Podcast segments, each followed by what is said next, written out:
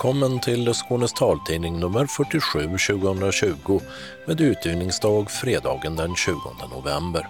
Solen den gick upp 07.53 i morse och går ner igen, gör den 15.52 i eftermiddag. I varsin studio befinner sig Dodo Parikas som är i Malmö medan Åsa Kjellman Erisi finns i Lund. Tekniker på sitt håll i Malmö är Martin Holmström och detta är innehållet. Högst åtta personer. Regeringen planerar att ändra i regler för allmänna sammankomster och de skärpta råden för Skåne blir kvar åtminstone fram till Lucia. Försäkringskassan kan tänka sig att ta över ansvaret för LSS-assistansen från kommunerna. Coronan förändrade mycket. Synenheten i Skåne har ställt in gruppverksamhet och antalet besökare är nu lika lågt som efter virusutbrottet i våras. Skånetrafiken tillåter nu sjukresor över regiongränsen i egen bil och det gäller även om någon annan kör. Nu är paraplyorganisationen Lika Unika nedlagd för gott.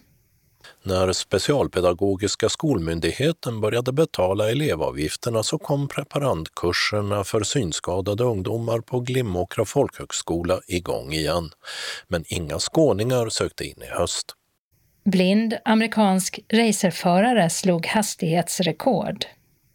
Månadens talbokstips de kommer från en ny tipsare i Kävlinge som varvar pusseldeckardrottningar med historiska böcker. Öppnat och stängt med korv och konst. Så används KNFB Reader till att läsa tidigare oläsbara dokument. KNFB eller KNFB kan ni få bättre, jublar Christer H Persson i Helsingborg. Digital bygemenskap en möjlighet för helsingborgarna både för att få hjälp och att söka hjälp med handling, biblioteksärenden och annat i coronatider.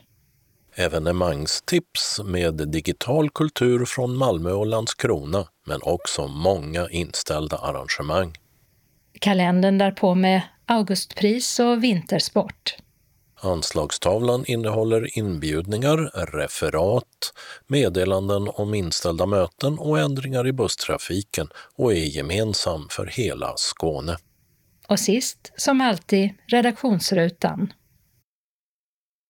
Regeringen föreslår ytterligare åtgärder mot coronaviruset framförallt en sänkning av antalet personer som får närvara vid teaterföreställningar och andra allmänna sammankomster från 50 personer till 8.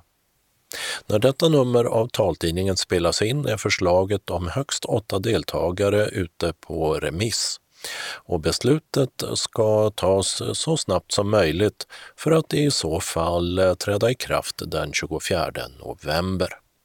De flesta stora kulturinstitutioner i Skåne har redan bestämt att stänga ner verksamheten helt. Vid Region Skånes senaste presskonferens i tisdags menade smittskyddsläkaren Eva Melander att folk i Skåne generellt verkar följa de skärpta råden här och regiondirektör Alf Jönsson tackade skåningarna för de uppoffringar som görs samtidigt som han manade alla att fortsätta undvika sammanhang med trängsel.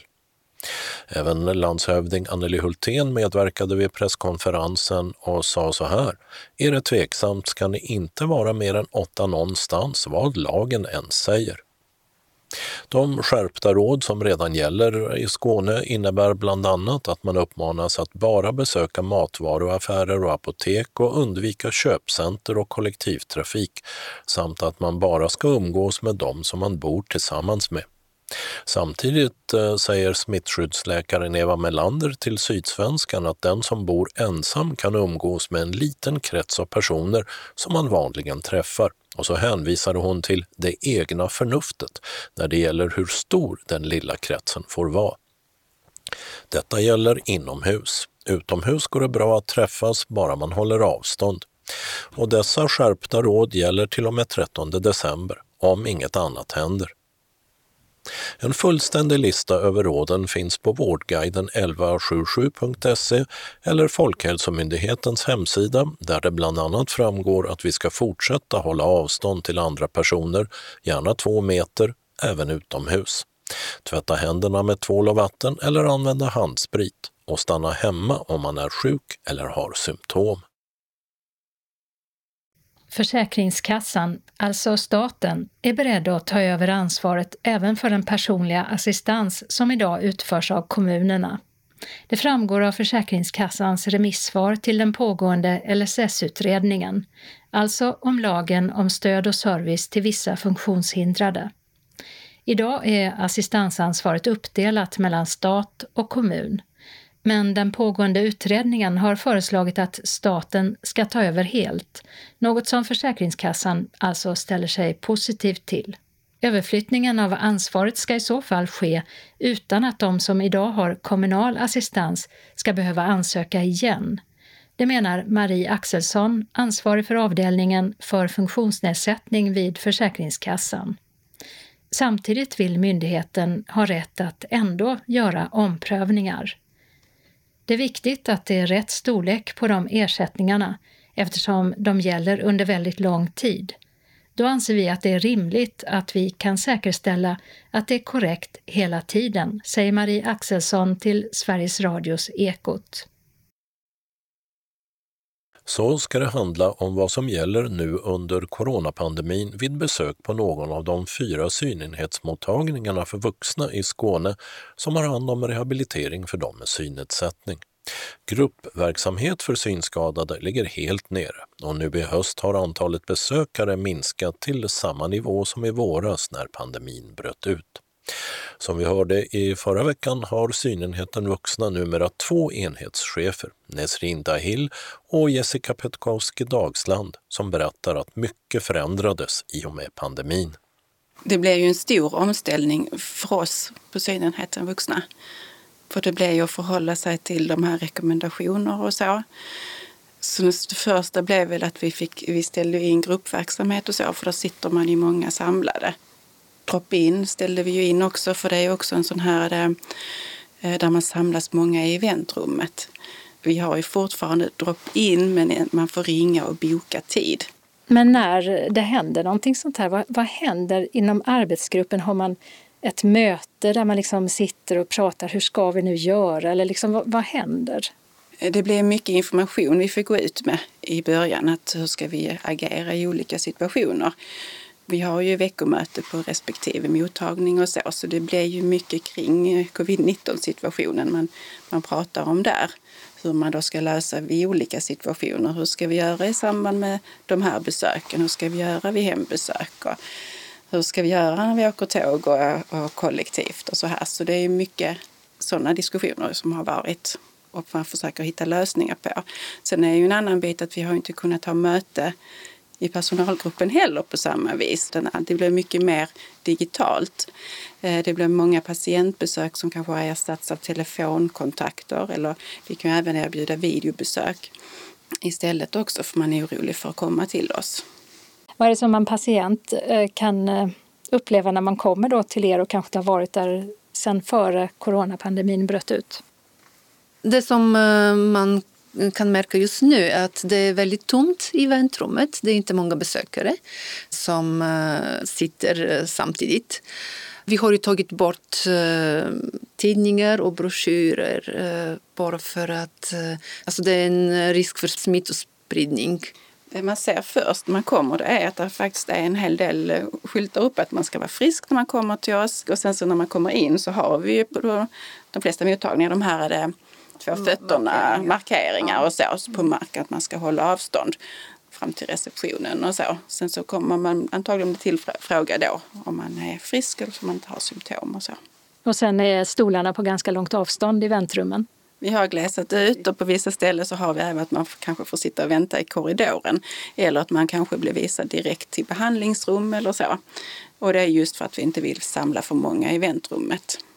Och när pandemin bröt ut så märkte man också ganska snabbt att besöken blev färre och minskade med strax under 20 procent i våras om man jämförde med samma period förra året. Men så blev det lite bättre under sommaren och även under början av hösten när smittspridningen fortfarande var ganska låg. Men nu ser man att besöken återigen är på ungefär samma nivå som i våras. Och för att göra det så tryggt som möjligt för de som kommer till synenheterna så följer man alla hygienrutiner som att tvätta och sprita händerna, hålla avstånd så långt det går och också att all personal inte får bära några smycken till exempel. Vi använder ju inte ringar eller smycke. Och så, det gäller för all personal, även administrativ personal. Inga nagellack eller och så här, så vi har ju de riktlinjerna. Och vi håller ju också på det här att man ska försöka hålla avstånd där det är möjligt. Och sen, men sen ska vi ju fortsatt bedriva en bra rehabilitering och en bra vård. Så att i vissa situationer så, så kan man inte komma ifrån att man hamnar nära. Så där har vi ju nu också börjat att vi har skyddsutrustning. Det är munskydd eller visir när man hamnar då, alltså ansiktsnära arbete kallar vi det. Gör ni alltid det? Är det liksom en regel? Ja, vi har det som en regel. Vi har ju en handlingsplan. Hur ska man agera vid olika arbetsmoment för eh, de olika arbetskategorier? Så vi har gjort riskbedömningar och utifrån de riskerna som vi identifierat så har vi eh, gjort en handlingsplan. Den verksamhet som man hittills inte alls har kunnat ha utan har fått ställa in helt och hållet, det är gruppverksamheten, säger Jessica Petkowski Dagsland.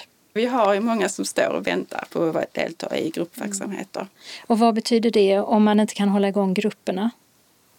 Alltså det som är att man erbjuder insatserna individuellt istället. Så det blir ju inte att man står utan insatser. Men man, vi kan ju inte ha gruppverksamheterna då för då samlas man flera. Utan men, att man erbjuds de här insatserna individuellt istället. Om man nu är jätterädd för att komma till synenheten, kan ni då åka hem eller kan ni gå ut och träffa dem utanför eller något sånt? Eh, vi har ju hembesök eh, som vi kan erbjuda. Så jag tänker, är man väldigt osäker så ta kontakt med oss så ser vi om vi kan lösa det på något annat sätt. Och det kan ju också vara för vi har ju ökat våra telefonkontakter. Mm. Så vissa bitar kanske man kan ta på telefon också. Så är man osäker så tänker jag att det är viktigt att man tar kontakt. Kan man göra det på ett annat sätt? För har man inte möjlighet att ta sig till oss så kan vi erbjuda hembesök. Och det har vi ju alltid gjort så att säga. I ett eh, drygt halvår så har coronapandemin nu varit. Vad har ni tagit med er? Har ni lärt er någonting som ni kommer att ha nytta av framöver? Vi har ju blivit mycket bättre på att äh, träffas på distans via olika digitala forum, Teams eller äh, Skype. Så jag tror att en del kommer fortsätta även när pandemin är över.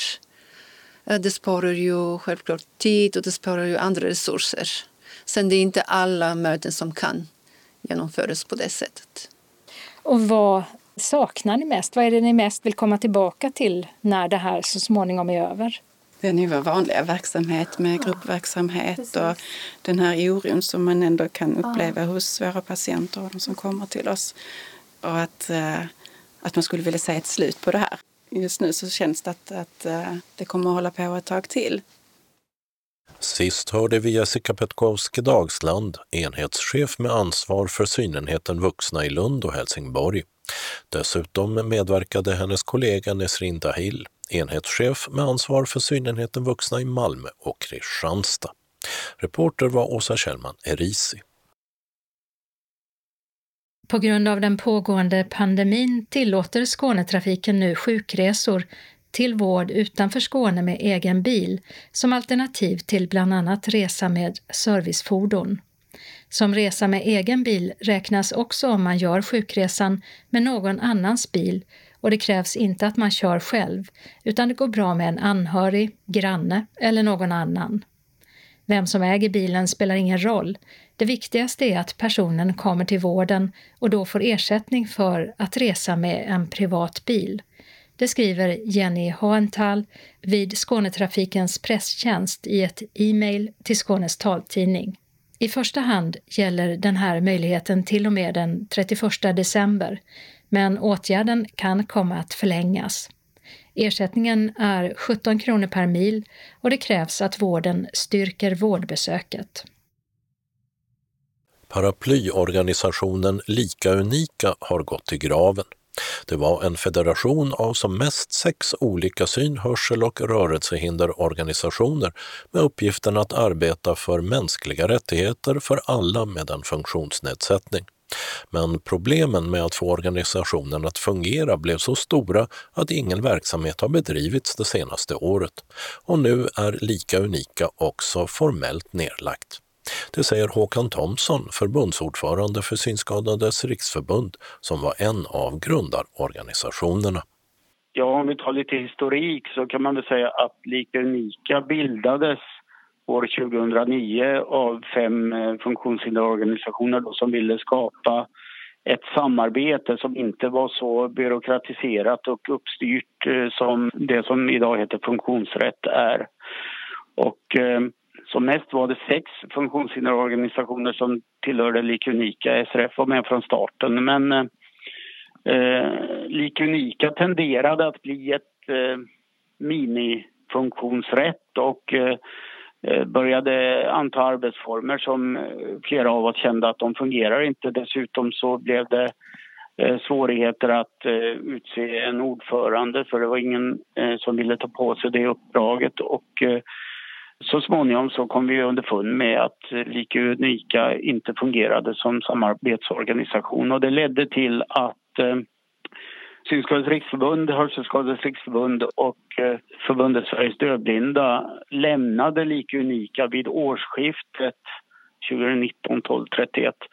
Och eh, sen har Eh, då samtidigt vi beslutat att avveckla organisationen och eh, de två kvarvarande förbunden, Sveriges Dövas riksförbund och Rörelsehindrade barn och ungdomar, RBU, har då eh, varit de organisationerna som har kvar. Men, men den styrelsen som bestod av en ordinarie och en eh, ersättare från varje förbund har ändå formellt varit styrelse fram tills nu vi höll ett avslutande årsmöte och där beslöts definitivt att organisationen skulle läggas ner då. Finns det någonting som kan ersätta Lika Unika? Nej, vi har inga planer på att bilda någon ny samarbetsorganisation så utan för SRFs del handlar det väl om att på kort sikt eh, i alla fall eh, samarbeta med andra funktionshinderförbund i sakfrågor där vi har gemensamma intressen. Sen så får det väl bli en mer långsiktig diskussion om huruvida SRF vill gå in i funktionsrätt Sverige eller inte men det är inget som vi har tänkt att aktualisera just nu i alla fall. Det sa Håkan Thomsson, förbundsordförande för Synskadades riksförbund, en av grundarorganisationerna till nu nedlagda paraplyorganisationen Lika Unika. Reporter var Mats Sundling. Efter ett uppehåll under förra läsåret så drog Glimåkra folkhögskolas preparandkurser för unga med synnedsättning åter igång i höst. Specialpedagogiska skolmyndigheten betalar nu för 16 till 20-åriga synskadade ungdomars vistelse på skolan, där de får möjlighet att öka sin självständighet för att sedan plugga vidare, eller vad de nu önskar göra i tillvaron. Anna Björk är biträdande rektor på Glimåkra och kursansvarig. Ja, i höst så har vi fem stycken deltagare på preparandkursen och vi är väldigt glada över att vara igång med kursen igen och vi eh, har deltagare från eh, Kronoberg, från Blekinge och från Örebro. Och ingen från Skåne? Vi har ingen från Skåne i år på preparandkursen, nej det stämmer. Hur kommer det sig? Ja, det är svårt att säga. Vi, eh, det är ju en ganska liten kurs. Eh, fem deltagare för oss på preparandkursen är relativt mycket. Vi har varit färre än så tidigare år ibland. Vi eh, marknadsför ju oss brett, framför allt i södra Sverige och vill ju såklart nå även längre upp om vi kan detta. Och vi riktar oss mycket till synenheterna som jobbar med barn och unga och habilitering Även skolor, eh, studie och yrkesvägledare skickar vi information till. Så vad skälet är att vi inte har någon från Skåne i år, det kan jag inte riktigt svara på faktiskt. Under 2019 anordnades inga preparandkurser på Glimåkra folkhögskola för ungdomar med synnedsättning. Detta eftersom betalningsviljan varierade bland landets kommuner. För tidigare var det just kommunerna som skulle betala för elevernas vistelse och undervisning. Och på många håll var man ovillig att göra detta och menade att ungdomarna kunde gå i den vanliga skolan. Men efter att Specialpedagogiska skolmyndigheten tog över betalningsansvaret så är nya elever på plats och kursen igång. Det stämmer. Eh, under förra året så hade vi ju ett kursuppehåll där på ett läsår.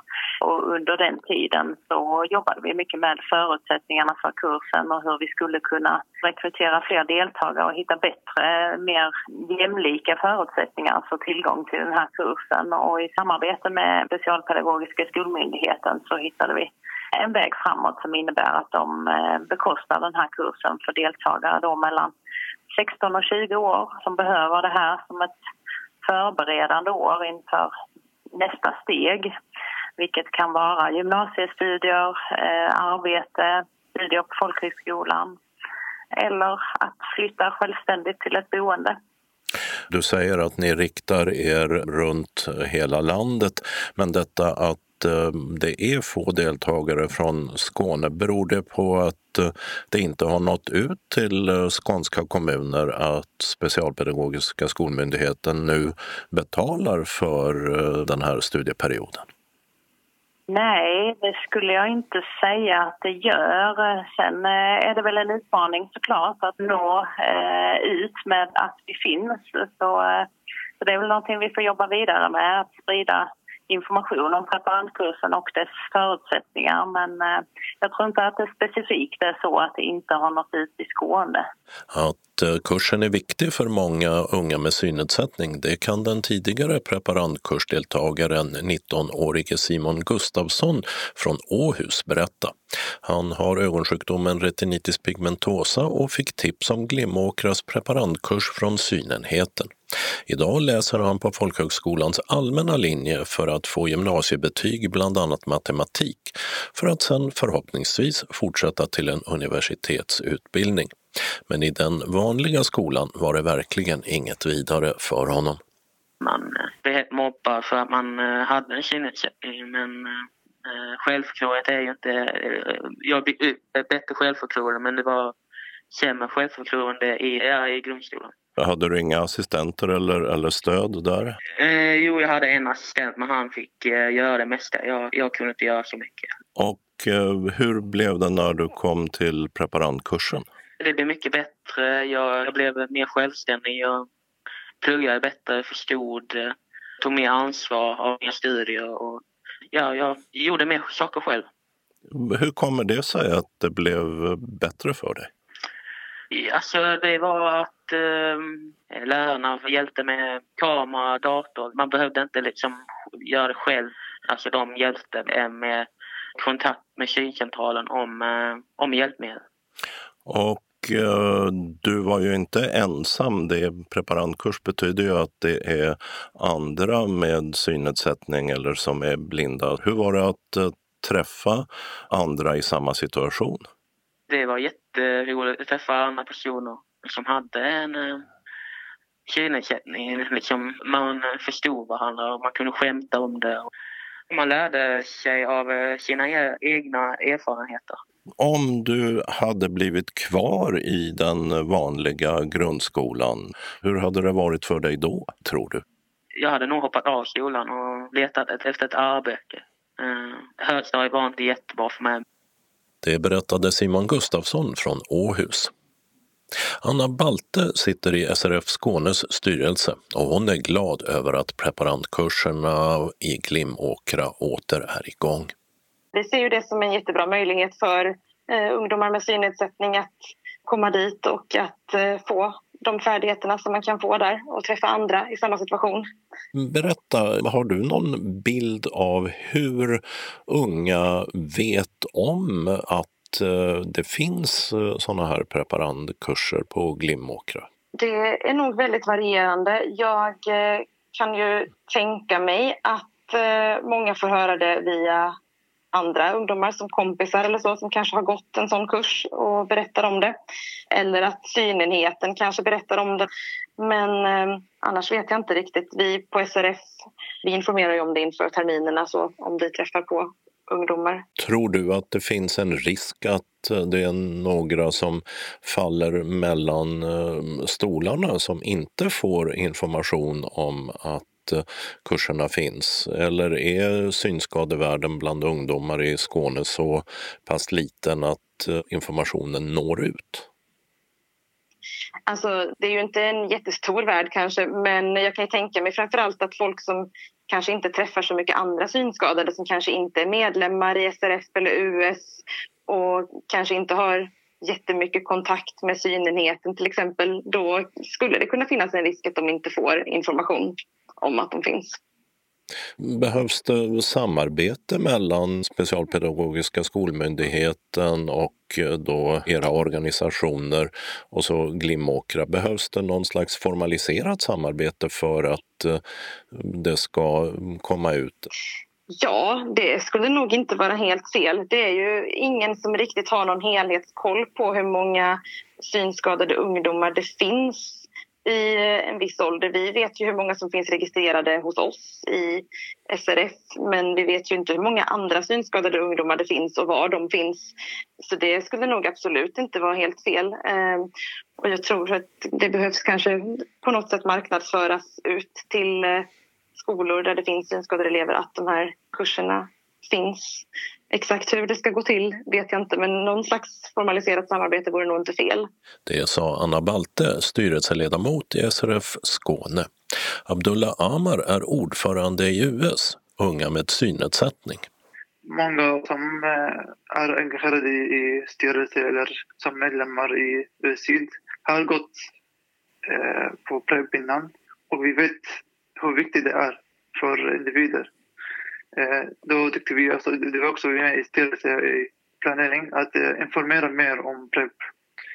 Dels det gör vi via i våra aktiviteter. När vi träffar nya medlemmar eller uh, unga, då brukar vi rekommendera att åtminstone läsa eller prata med någon från skolan så att ni får höra om PREP.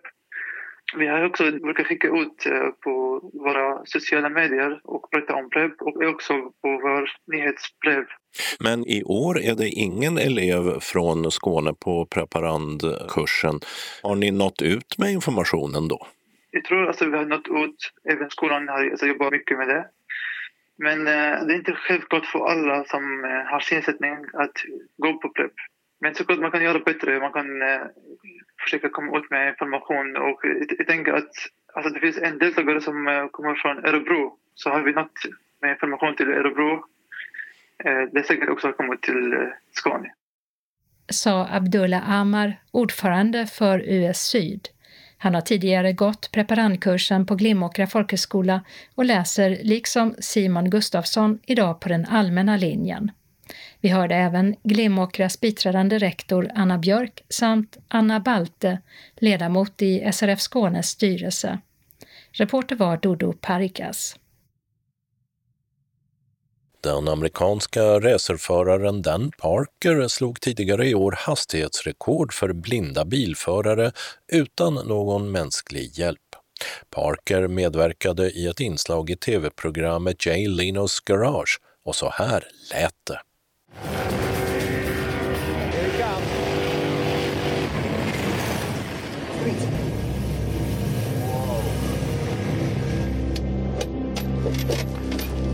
Patrick, how fast did I go? 152.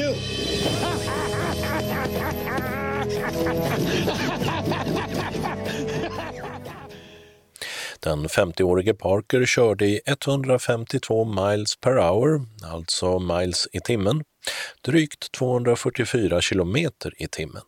Rekordet slogs i en specialbyggd Chevrolet Corvette från eh, 2008 med bland annat inbyggda gyroskop och GPS och ett egenutvecklat system som ger föraren feedback via en röst som säger straight, left eller right, alltså rakt fram, vänster eller höger. I motorsporten dragracing kör man bara rakt fram, så man behöver inte oroa sig för några kurvor. Det gäller bara att hålla kursen rakt framåt. Parker blev världsmästare i dragracing 2005 men förlorade synen helt i en olycka 2012. Runt ett år senare började han bygga på sin Corvette med hjälp från vänner och med specialverktyg, till exempel ett talande skjutmått. Och nästa mål det är att köra 200 miles per hour, alltså över 320 kilometer i timmen. November månads boktips bjuder på en för tidigt bortgången brittisk prinsessas historia. Och nej, det handlar inte om Diana. En engelsk pusseldeckardrottning förekommer i dubbel upplaga och det blir även plats för svenska utvandrare i inbördeskrigets USA på 1800-talet samt svensk kvinnohistoria genom tre generationer. Vi ska till Kävlingens bibliotek där en ny boktipsare finns på plats eftersom Elisabeth Nordlander är barnledig. Felix Sjögren heter han och han är bibliotekarie. Och jag är egentligen arkivarie, men jag ångrade mig mitt i utbildningen och hoppade över till bibliotek där jag insåg att jag trivdes mycket bättre. Men att jag är arkivarie tror jag kommer att märkas på mina boktips, för att jag har ett stort historiskt intresse. Titta. Och eh, du börjar eh, möjligen inte historiskt, men det är i alla fall med en eh, författare som inte är i livet sedan ett bra tag tillbaka. Nej, men precis. Mitt första tips är Ett mord annonseras av Agatha Christie. Och det här är en detektivroman, den finns som talbok och den är inläst av Jan Blomberg. Och Agatha Christie är ju extra aktuell i år i och med att hennes första roman, En dos styckning, firar 100 år. Och just Ett mord annonseras är min favorit bland hennes böcker och jag tycker verkligen att den förtjänar att läsas. Och det var dessutom den som fick mig att inse hur viktiga översättningar och textbearbetningar är. För jag hade läst den svenska originalutgåvan och ärvde sen en nyare utgåva från 80-talet. Och när jag gav mig på att läsa den så hade översättaren eller redaktören eller vem det nu var hade gjort vissa förändringar av texten som totalt utraderade delar av bokens intrig. Så det är ju därför med en lättnadens suck jag kan säga att förlagan till den inlästa versionen är från 50-talet. Skönt. Men nå, vad handlar den om? Jo, en dag publiceras det en annons i lokaltidningen och där annonseras det att ett mord kommer att ske. Ett visst klockslag i huset Little Paddocks och vänner är inbjudna. Och husets ägare avfärdar det hela som ett skämt och gästerna som nyfiket anländer förbereder sig på någon sorts lek, typ murder mystery. Och på en given tid så släcks ljuset, men det blir då uppenbart att det inte var någon lek, utan ett mord sker. Och som av en händelse råkar ju Miss Marple befinna sig i närheten, om än inte på själva middagen. Och hon blir ju givetvis snart indragen. Och tillsammans med polisen så försöker hon lösa mordet som i sann Christie-anda bara blir mer och mer invecklat med fler och fler förvecklingar innan Miss Marple till sist kan få rätsida på det hela. Och eh, du har valt att gå vidare med en eh, svensk deckare i eh, samma anda. Ja, så mitt nästa tips är En giftig skandal av Kristina Appelqvist. Det är en pusseldeckare och det är en talbok med text inläst av Bodil Granlid. Och den här finns även som punktskriftsbok. Så att om man då känner att Agatha Christie är gamla nyheter, alla hennes böcker är lästa sedan länge, men vill ha samma känsla, då tror jag att detta tipset kan vara någonting. En giftig skandal är femte fristående delen i serien om Helena Waller som utspelar sig vid det fiktiva Västgöta universitet som ligger i Skövde.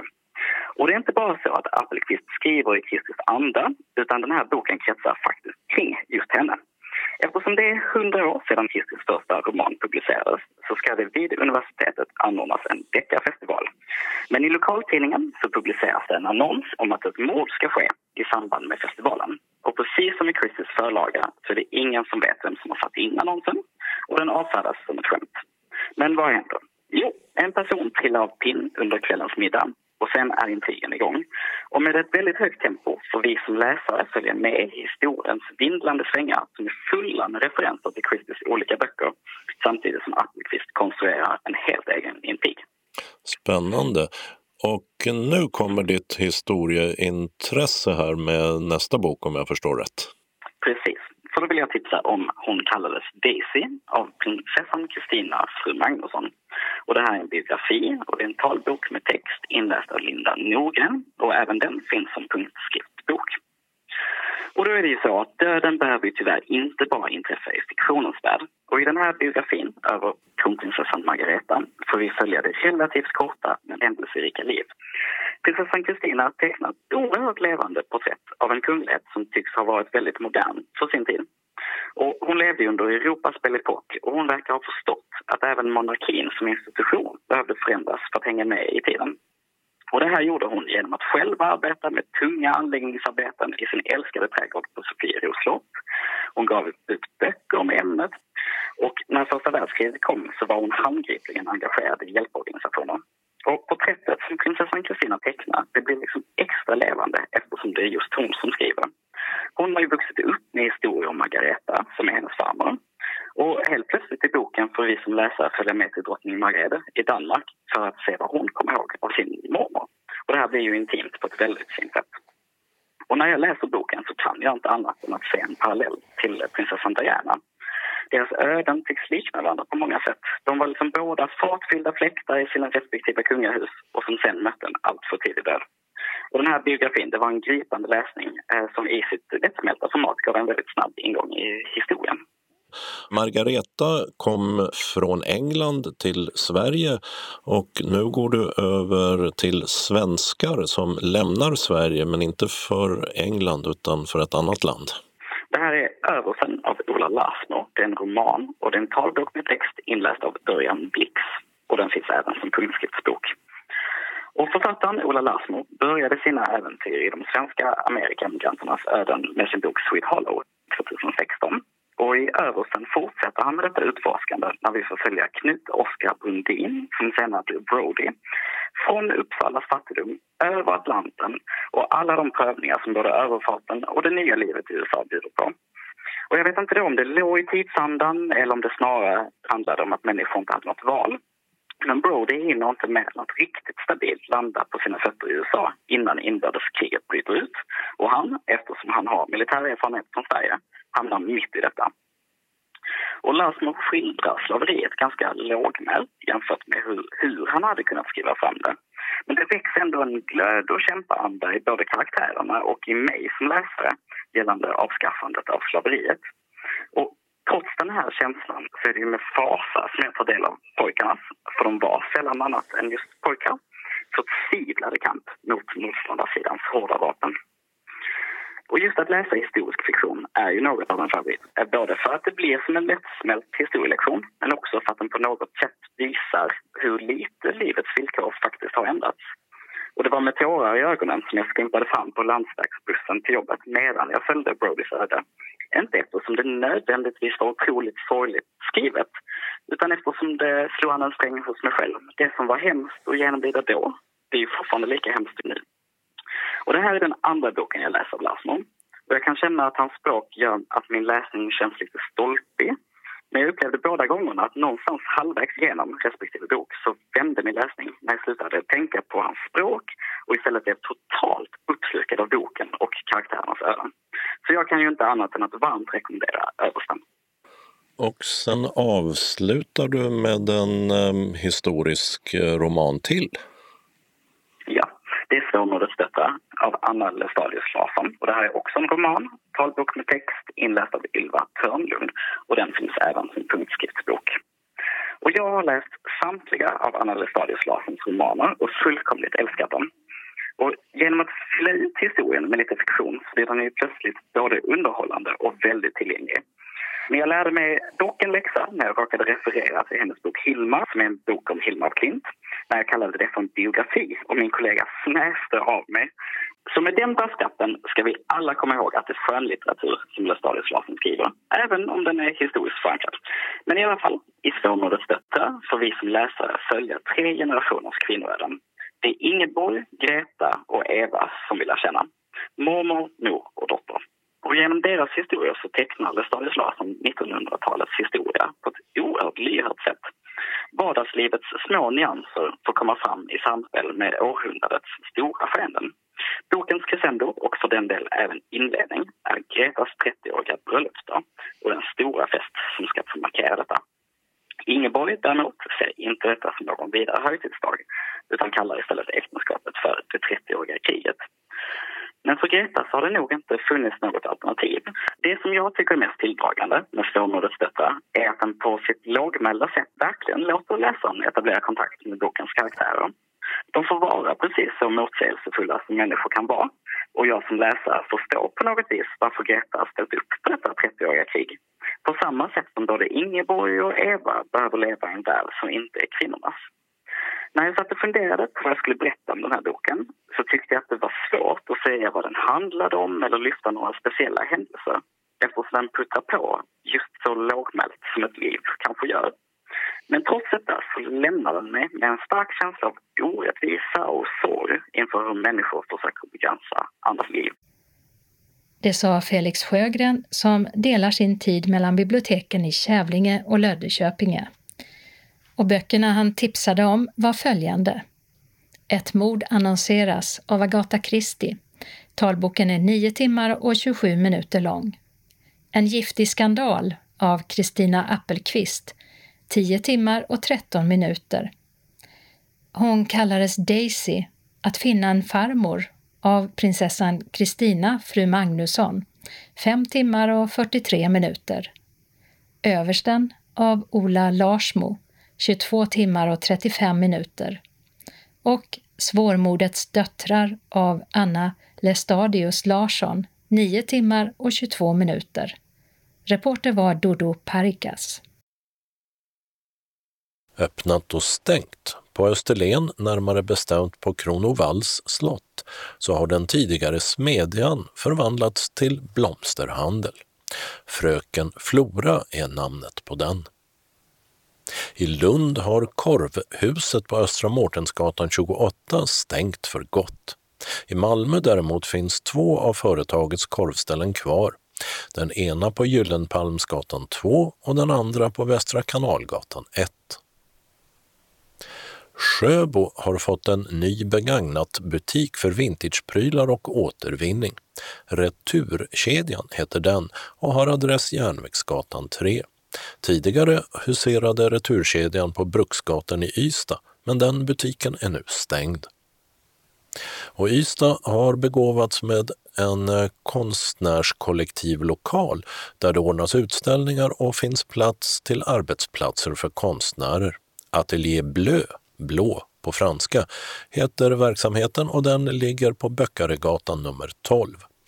Öppethållandet begränsas till en början till onsdagar 11 till 18 och lördagar 11 till 17. I datorernas värld är det vanligt att texter kommer i bildformat, som till exempel pdf-filer. Svårt att läsa om man inte ser och också svårt för skärmläsare och förstoringsprogram att tyda.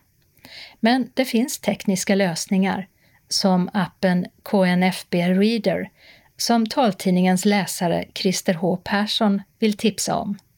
Därför att den är så fantastiskt bra. Jag fick den på prov i datorn och eh, hade provat den i tio minuter så visste jag att detta är någonting jag ska ha. Så jag fick den på torsdagen, på fredagen ringde jag synenheten och sa att jag vill ha det, den som ett hjälpmedel på riktigt. Vad använder du den till? För att läsa pdf-filer. Som eh, eh, nämndeman i förvaltningsrätten så kommer det en massa handlingar och det är väldigt ofta inskannade pdf-filer. Och de klarar inte syntext av att läsa och de är spärrade så de går inte att översätta till Word-filer. I alla fall inte på ett enkelt sätt. Därför tipsade Jimmy på Komsyn i Lund om KNFB Reader. Att den bara fungerar. Man klickar på pdf-filen och så säger apparaten vänta och sen börjar den läsa upp all texten. Det är jättebra, det är jätteskönt, jag är så nöjd. Mm. KNFB hette den alltså. Det hade du uttytt som? Kan ni få bättre reader? KNFB är ett mycket märkligt ord och har säkert sitt ursprung i tillverkaren eller uppfinnaren på något sätt. Men jag tolkar det som kan ni få bättre reader?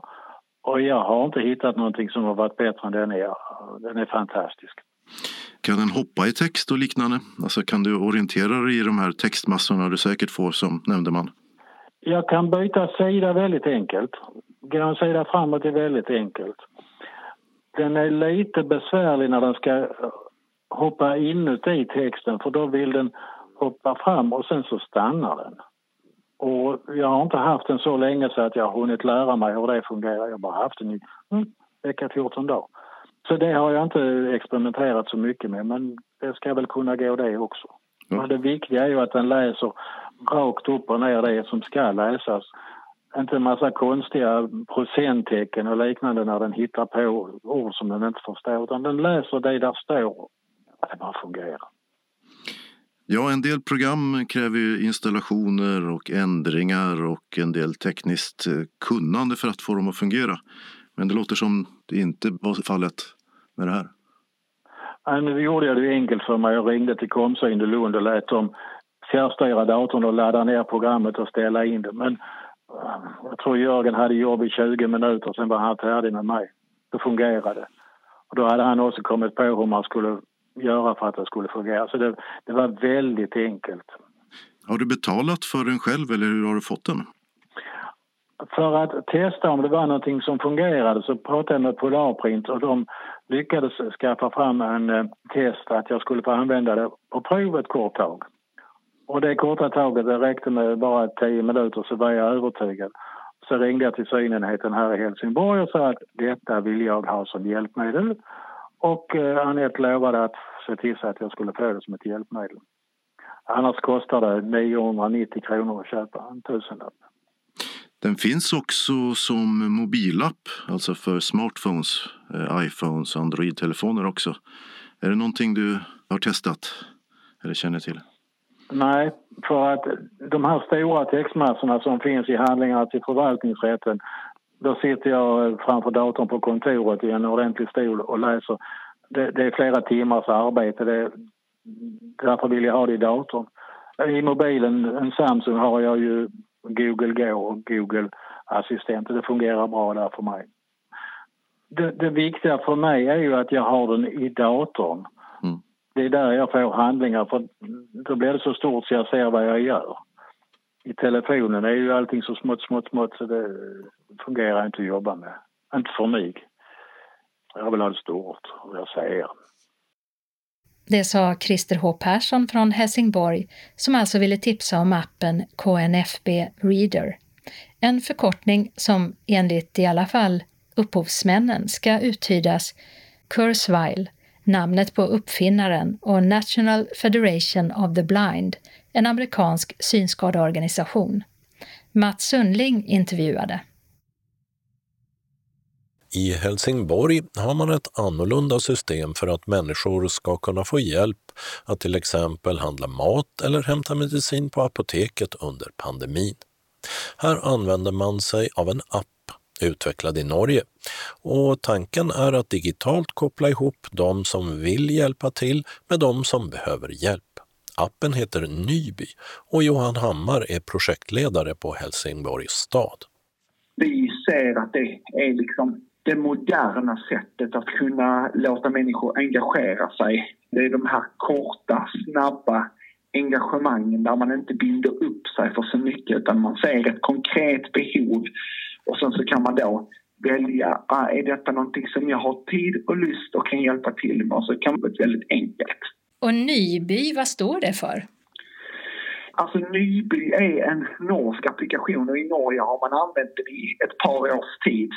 Och det står väl egentligen för ny stad och, och det som man vill är väl liksom att, att få ett nytt sätt att tänka liksom på den välfärdsmodell som finns och att låta människor också vara resurser.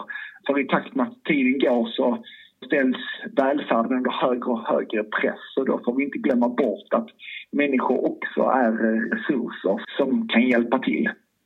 Men är det lite att man tänker sig hur det var på landet förr, där man hjälpte varandra kanske på ett mer naturligt sätt?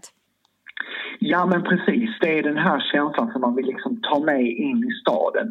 Till exempel om man bor i en liten by på landet så känner man kanske de personerna som bor på sin gata och man vet att Bertil som bor tre hus bort, han brukar behöva hjälp med att klippa gräset någon gång ibland och han brukar behöva hjälp att köra till affären och köpa lite mjölk. Och då blir det inte så himla svårt för honom att be om hjälp för han känner ju också sina grannar och det finns någon slags social inbyggd kontroll på den här lilla gatan. Och det är liksom den här känslan som man vill då flytta med in i staden, att vi ska kunna våga be varandra om hjälp och kunna hjälpa varandra. För i grunden så vill många människor faktiskt hjälpa till Ja, redan 2019 fick Helsingborgs stad den norska appen Nyby presenterad för sig och man ville testa den i lugn och ro i sina ordinarie verksamheter för att se om den fungerade bra. Men när så pandemin kom så beslöt man sig för att börja använda appen i större skala på en gång. Det känns ju väldigt dumt att sitta på ett system där människor kan be om hjälp och hjälpa varandra men inte lansera det när det faktiskt kommer en, en jättestor kris, en gigantisk pandemi där vi verkligen behöver kunna hjälpa varandra. Så då beslöt vi oss för att nej, men vi lanserar det nu och så testar vi liksom under tiden som vi lanserar och så lär vi oss och utvärderar efterhand. Och vad är det för någonting folk eh, vill ha hjälp med idag? Det har varit lite olika grejer men man kan säga kopplat till corona så var det väl inledningsvis kanske att hämta paket på posten och posta brev handla lite grann, gå ut med hunden. Men ett uppdrag som vi faktiskt har haft väldigt, väldigt stor ruljans på det har ju varit de många människor som inte själva kan ta sig till biblioteket för att låna och lämna böcker. Då har andra helsingborgare hjälpt stadsbiblioteket med att leverera ut böcker till de som själva inte kan ta sig dit. Och det har vi faktiskt haft flera volontärer som har eh, löst och flera helsingborgare som har löst på ett helt fantastiskt sätt och sett till att jättemycket eh, personer runt om i Helsingborg har kunnat få böcker hemlevererade. Och de som inte är så digitala och har svårt att hantera det här, blir inte de utanför? Nej, för det fantastiska med Nyby är att man kan be om hjälp på andras vägnar i den här appen.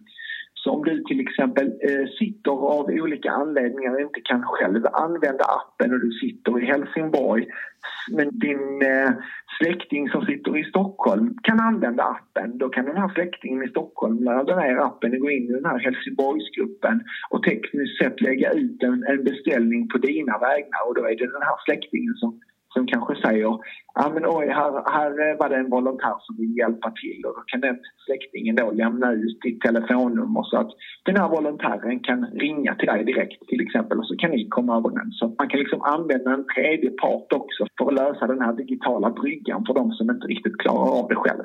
Ja, liksom man har sett när det gäller annan volontärverksamhet i Skåne så har man även när det gäller appen Nyby sett att det är fler som vill hjälpa till än som lägger ut att de behöver hjälp. Men Johan Hammar tror att det tar ett tag innan man får upp användandet av appen som är gratis att ladda ner till till exempel sin iPhone. Och enligt Johan Hammar finns det inte någon speciell inbyggd funktionalitet i appen som gör den mer tillgänglig. Men man kan använda alla hjälpmedel som finns i iPhone om man nu väljer att ladda ner den där, som till exempel skärmförstoring och uppläsning av text för att göra appen mer tillgänglig. Och en fråga som diskuterats en hel del det är hur det är med säkerheten när man ber personer som man kanske inte känner om hjälp att handla eller hämta mediciner till exempel. Det är en jätteviktig fråga men, men på något sätt så handlar detta om att verktyget är en plattform för att hitta och kunna be om hjälp och det finns liksom ingen som har något ansvar i det här verktyget utan ansvaret och överenskommelsen den sker mellan två personer som ber varandra om hjälp. Precis som de gör på Blocket eller eh, Facebook Marketplace eller om man kommer överens med andra människor så blir det någon slags tillit mellan de andra två människorna. Och det är klart att som stad så kan man hamna i ett problematiskt läge när man går in kanske med sitt varumärke och, och, och på något sätt vill ge legitimitet till en, den här typen av tjänst. Men det är ändå viktigt att, att man liksom provar nya sätt att, att kunna hitta vägar för att, att kunna hjälpa varandra. För om vi inte vågar prova det här sättet att koppla ihop människor så går vi miste om en väldigt stor grupp människor som faktiskt både behöver hjälp och kan hjälpa till bara av rädsla för att någonting ska kunna bli fel. Så vi måste tänka om lite och jobba med, med tillit. Men eh, har det varit några problem? Nej, det har inte varit några problem än. Och blir det några problem så måste vi ju såklart adressera de problemen då. Och appen, som alltså heter Nyby, finns att ladda ner gratis där appar finns. Om man bor i Helsingborgs stad och behöver hjälp eller vill hjälpa till med något och inte har en smart telefon att ladda ner appen till, då kan man också ringa kommunens kontaktcenter på telefon 042 10 50 00. Reporter var Åsa Kjellman Erisi. Evenemangstipsen vecka 47 innehåller mycket inställt och i dessa tider så kan allt ändras snabbt, så kolla vad som gäller eftersom fysiska evenemang ställs in, flyttas fram eller ändras med kort varsel. Och även i vissa fall digitala evenemang. Vi börjar med Malmö Opera som har ställt in alla sina föreställningar både i Operahuset, på turné och streamade föreställningar fram till den 24 november. Personalen arbetar med att kontakta alla som har bokat biljetter till föreställningar. Även Malmö stadsteater ställer in alla pågående föreställningar och det gäller återstående föreställningar av Bröllopstårtan och Cyrano de Bergerac. Alla som har köpt biljetter kommer att bli kontaktade av biljettkassan angående återköp. När det gäller bio så har Filmstaden beslutat sig för att tillfälligt stänga alla sina biografer från och med den 24 november till och med den 22 december. När det gäller andra biografer så fortsätter till exempel Kino i Lund än så länge, men med färre visningar än tidigare. Södran på Mejeriet i Lund har däremot stängt. Spegeln i Malmö liksom Panora fortsätter när detta skrivs med visningar för färre personer. Och runt om i Skåne ställs många kulturella evenemang in, men en del flyttar ut på nätet istället. I Landskrona har man samlat kulturupplevelser av olika slag på något man kallar för Landskrona Play och som man når via hemsidan landskrona.se. Här kan man till exempel höra trädgårdsmästaren Martin Bofält berätta om Rotowska museikolonins historia. Eller så kan man ta del av ett samtal mellan journalisten Peter Fällmar Andersson och Betlehem Isak, som är dotter till den fängslade journalisten David Isak.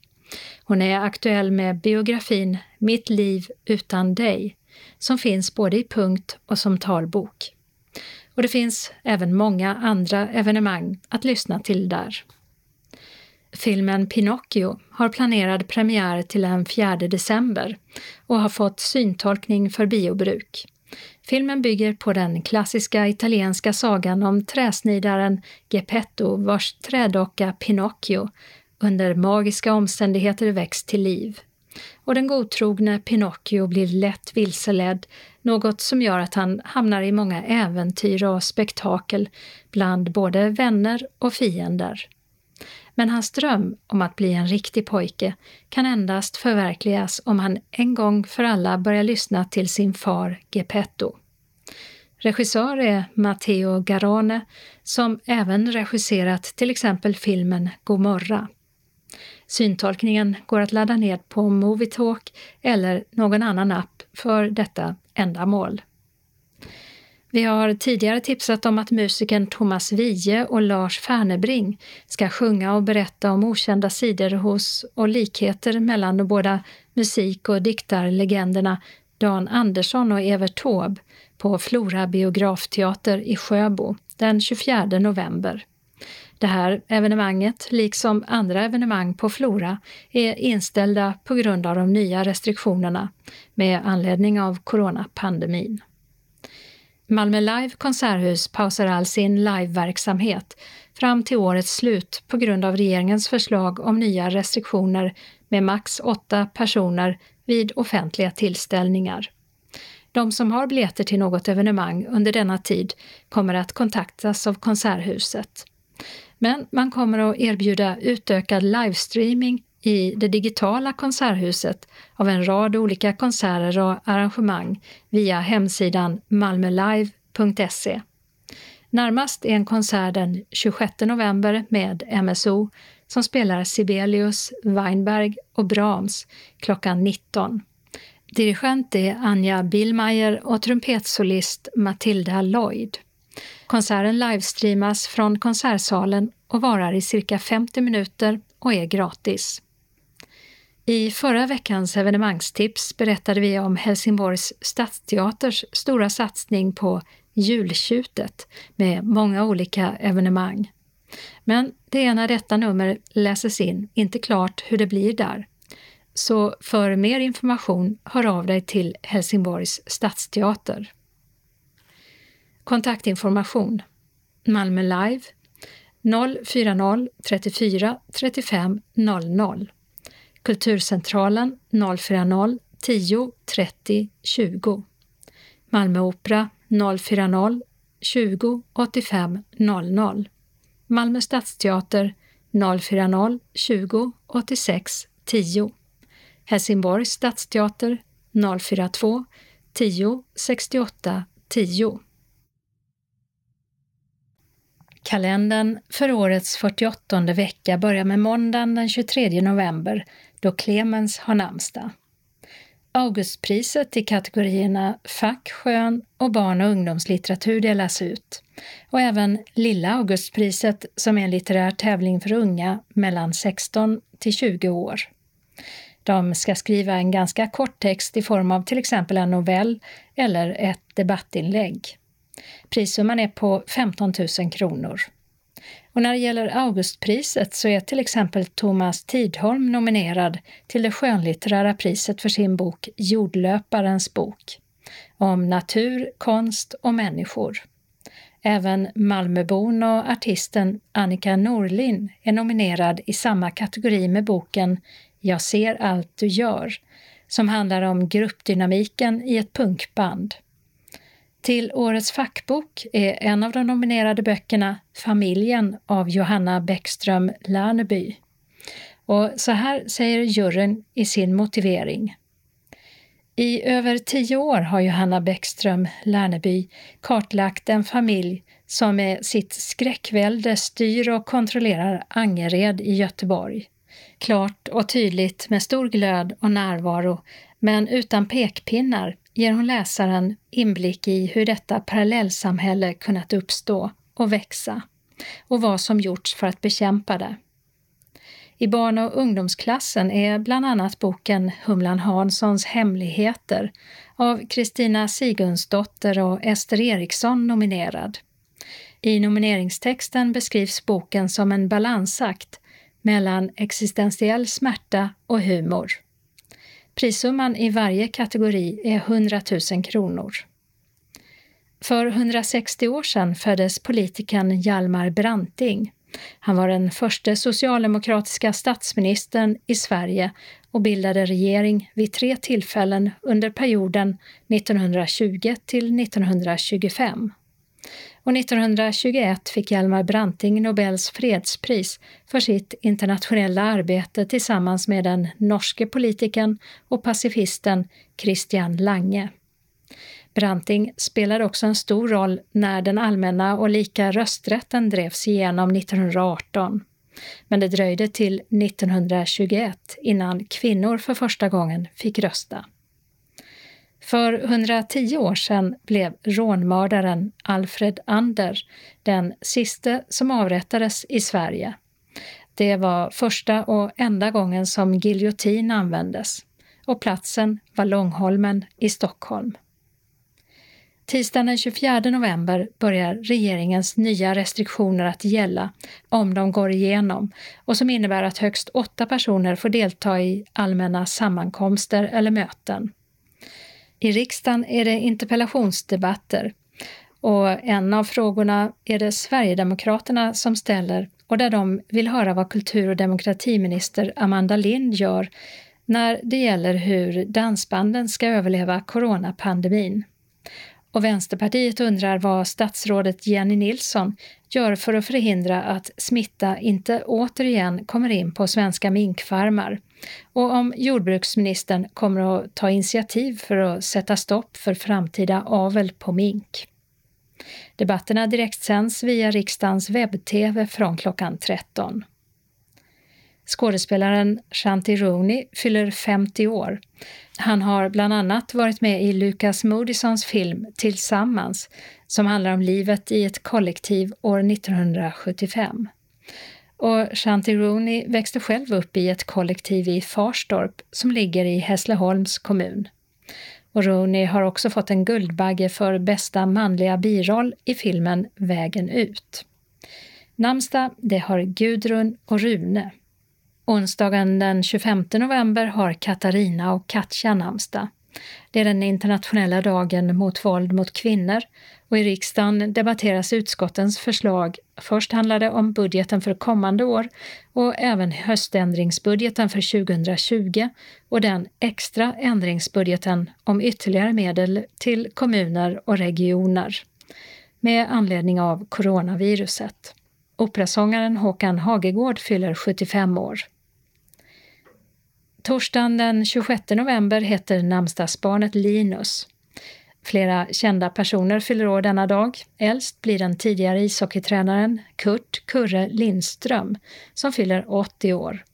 Riksdagens tidigare talman, socialdemokraten Björn von Sydow, fyller 75 år. Han var även försvarsminister mellan 1997 till 2002 och journalisten, programledaren och nyhetsankaret i TV4 Bengt Magnusson fyller 70 år. Fredagen den 27 november är det så kallad Black Friday, då butikerna ofta har nedsatta priser på sina varor. Men i år så avråds vi från att göra alla onödiga inköp i fysiska butiker. Så det lär väl för många i så fall handla om inköp på nätet. Namnsdag har Asta och Astrid. Det är världscupspremiär i längdskidor i Ruka i Finland. Denna dag körs både sprint och klassiskt. Tävlingarna fortsätter under lördagen med 10 och 15 kilometer klassiskt och på söndagen med 10 och 15 kilometer fristil med jaktstart. Den ukrainska politikern och tidigare premiärministern Julia Tymosjenko fyller 60 år.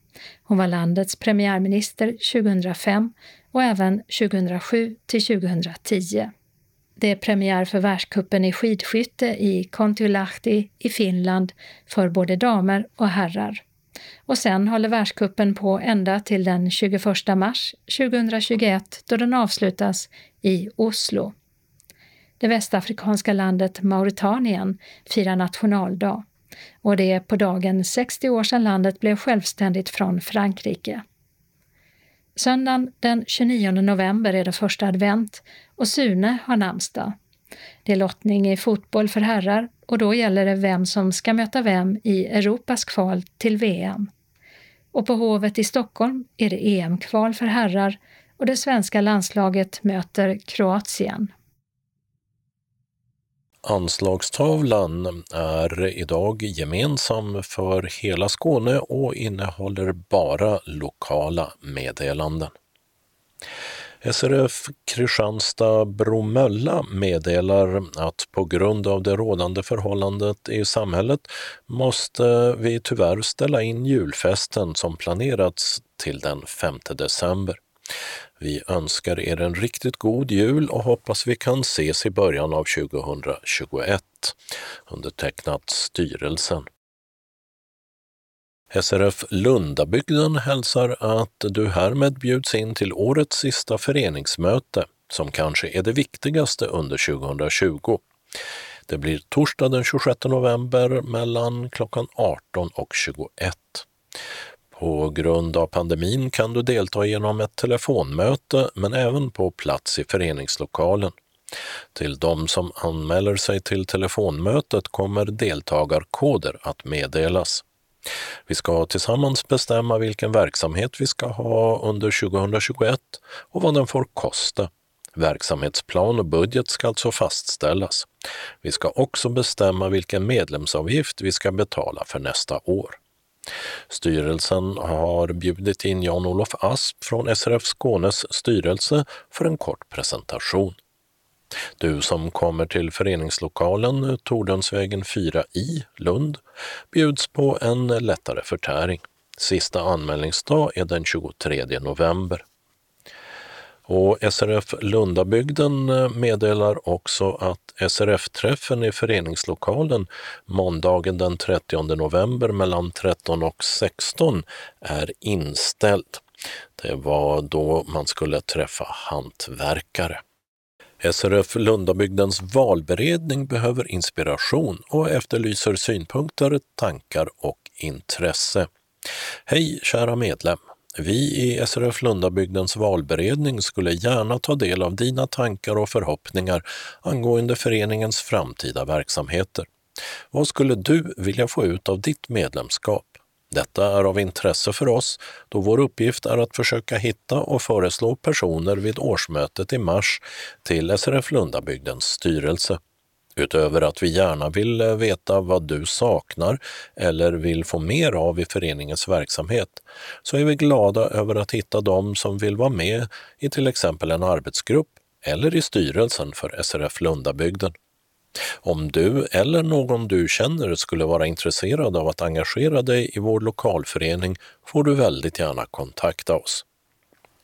Och märk väl, om du föreslår någon annan än dig själv, tänk på att stämma av med personen i fråga om hen är intresserad. Vi ser fram emot att höra av dig, hälsar SRF Lundabygdens valberedning.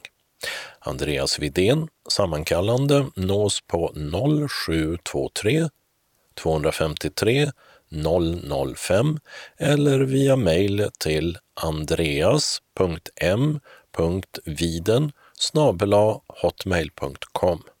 Efternamnet stavas W-I-D-E-N.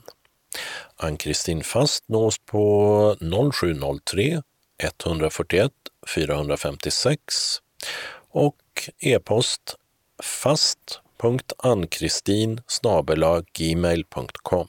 Ann-Kristin stavas A-N-N-C-H-R-I-S-T-I-N och är hopskrivet i mejladressen. Samt Lars Eisner. Telefon 0708 935 333 och e-post lars.eisner bredband.net. SRF Malmö Svedala hälsar välkommen eh, till sin dagverksamhet vecka 48. På grund av rådande covid-19 och begränsningen av antalet personer så måste även vi rätta oss efter rekommendationerna. Dagverksamheten kommer att vara öppen måndagar och tisdagar mellan 13 och 14 och 15 för fika och trevligt sällskap. Vi serverar som vanligt kaffe och smörgås eller kaka för 10 kronor. Från och med måndagen den 23 november måste alla ringa och anmäla sig på telefon 040 25 05 40 och vi kan max ta emot sju medlemmar per gång, så det är först till kvarn som gäller. Och som vanligt gäller att känner man sig sjuk så ber vi er att stanna hemma. Välkomna! Synskadades förening SRF Trelleborg med omnejd har ett referat från den traditionella gåsmiddagen 2020, lördagen den 7 november. Vi var 16 personer som kände sig kallade. Under de snart sex år som vår återuppväckta förening verkat har vi valt olika platser för att smörja vårt krås. Vi har ätit gott på Vellinge gästis, Anderslövs gästis, Smygehugs havsbad och Dannegården i Trelleborg. I år for vi till föreningens upptagsområdes västra utpost.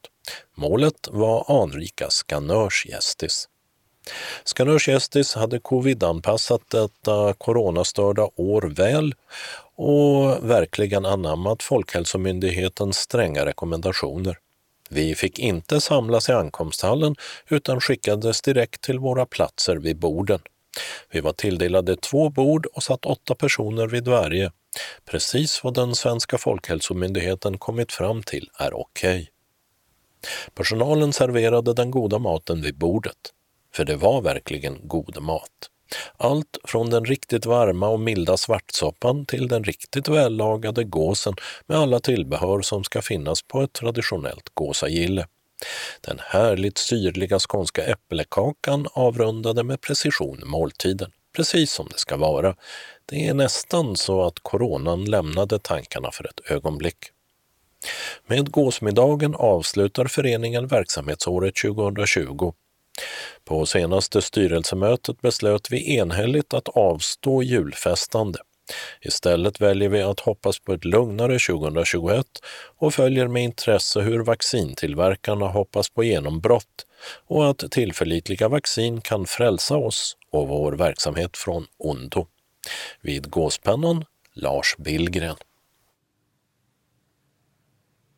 SRF Västra Skåne har ett Eh, referat från sitt månadsmöte riktat till medlemmarna i Helsingborg, Höganäs, Landskrona och Svalöv. Ordföranden Hans Olin hälsade alla välkomna till föreningens tredje månadsmöte för året som hölls som telefonkonferens. Namnupprop förrättades och tio medlemmar var närvarande. Christer H Persson rapporterade från styrelsemötet om det ekonomiska läget. Under övriga rapporter informerade Jon Torenäs och Lotta Karlsson om Jan Petterssons tack för alla år vi anlitat honom för bussresor och utflykter. Han går i pension och slutar med sina bussarrangemang. Gunnel Lovén Gussing rapporterade om torsdagscirkelns tre sista gånger och om nya cirkelledaren Ulla Tell. Stina Bodil Andersson informerade från valberedning SRF Skåne om vilka som satt på omval och ville ha in fler förslag på personer. Ett samgående med SRF Ängelholm Båstad diskuterades. Det medför att föreningens stadgar måste ändras, att styrelsen utökas med två ledamöter, att representanterna till SRF Skånes årsmöte och halvårsmöte ökar med fyra personer och att verksamhetsområdet ökas med Ängelholm och Båstad. Mötet beslöt om samgående med SRF Ängelholm Båstad och att styrelsen arbetar vidare med samgåendet. Per-Erik Müller, sammankallande valberedningen Västra Skåne, uppmanade styrelsen att ordna med kandidater från SRF Ängelholm Båstad till valen inför årsmötet. Ordföranden Hans Olin tog upp frågan om medlemsavgiften 2021 med förslaget 200 kronor som mötet godkände. Olika lokalers storlek för möten diskuterades. Sundspärlan är stor men dyr. DHS har en stor lokal som inte kostar något att låna men som ofta är upptagen. Pingstkyrkan i Gåsebäck var ett förslag från Solveig Martinsson. Christer H Persson meddelade att boken kommer på biblioteket fungerar bra. Han kunde även rekommendera appen KNFBL Reader som läser upp texten från pdf-filer. Ordföranden Hans Olin tackade alla för visat intresse, önskade alla en fortsatt trevlig höst och avslutade mötet. Nedtecknat av Gunnel Lovén Gussing och Monica Kühlenstierna. Vi har en del tillfälliga ändringar i busstrafiken. På grund av ett borrningsarbete stängs Möllebergavägen i Bara mellan Malmövägen och banvägen Lindsbovägen för genomfart mellan 23 november 9.00 och 11 december 16.00. Det här gäller regionbuss 142 och följande hållplatser i bägge riktningar. Björnbergsgatan och Sigvard Grubbesgata med hänvisning till bara centrum och för Tårpilsgränd, Kärrvägen samt Banvägen hänvisas till hållplats Linsbo. På Robelundsvägen i Lund ska det grävas mellan 23 november 07.00 och 27 november 16.00. Stadsbuss nummer 5 får en annan körväg vilket betyder att hållplats Guldåkerstorget stängs i bägge riktningar med hänvisning till hållplats Skiffervägen. Även Diakongatan i bägge riktningar och Råbylund läge A stängs och där hänvisas till Råbylund läge B. En vattenläcka på Lorensborgsgatan i Malmö påverkar stadsbusslinje 8 mot Hylje till och med 27 november 16.00. Hållplats Bellevueallén läge A är avstängd med hänvisning till Hålsjögatan läge A som ligger omkring 350 meter bakåt motsatt bussens färdriktning strax norr om korsningen Lorensborgsgatan-Stadiongatan. Trafiken in mot Centralen och vidare till Lindängen på samma linje påverkas inte. Och det var allt för det här numret av Skånes taltidning. Nästa nummer kommer fredagen den 27 november. Skånes taltidning ges ut av Region Skånes psykiatri och habiliteringsförvaltning. Ansvarig utgivare är Martin Holmström. Postadress Jörgen Ankersgatan 12, 211 45 Malmö. Telefon 040-673 09 70. E-post Skanes taltidning snabela skane.se och hemsida skanestaltidning.se. Vi hörs igen. Hej då!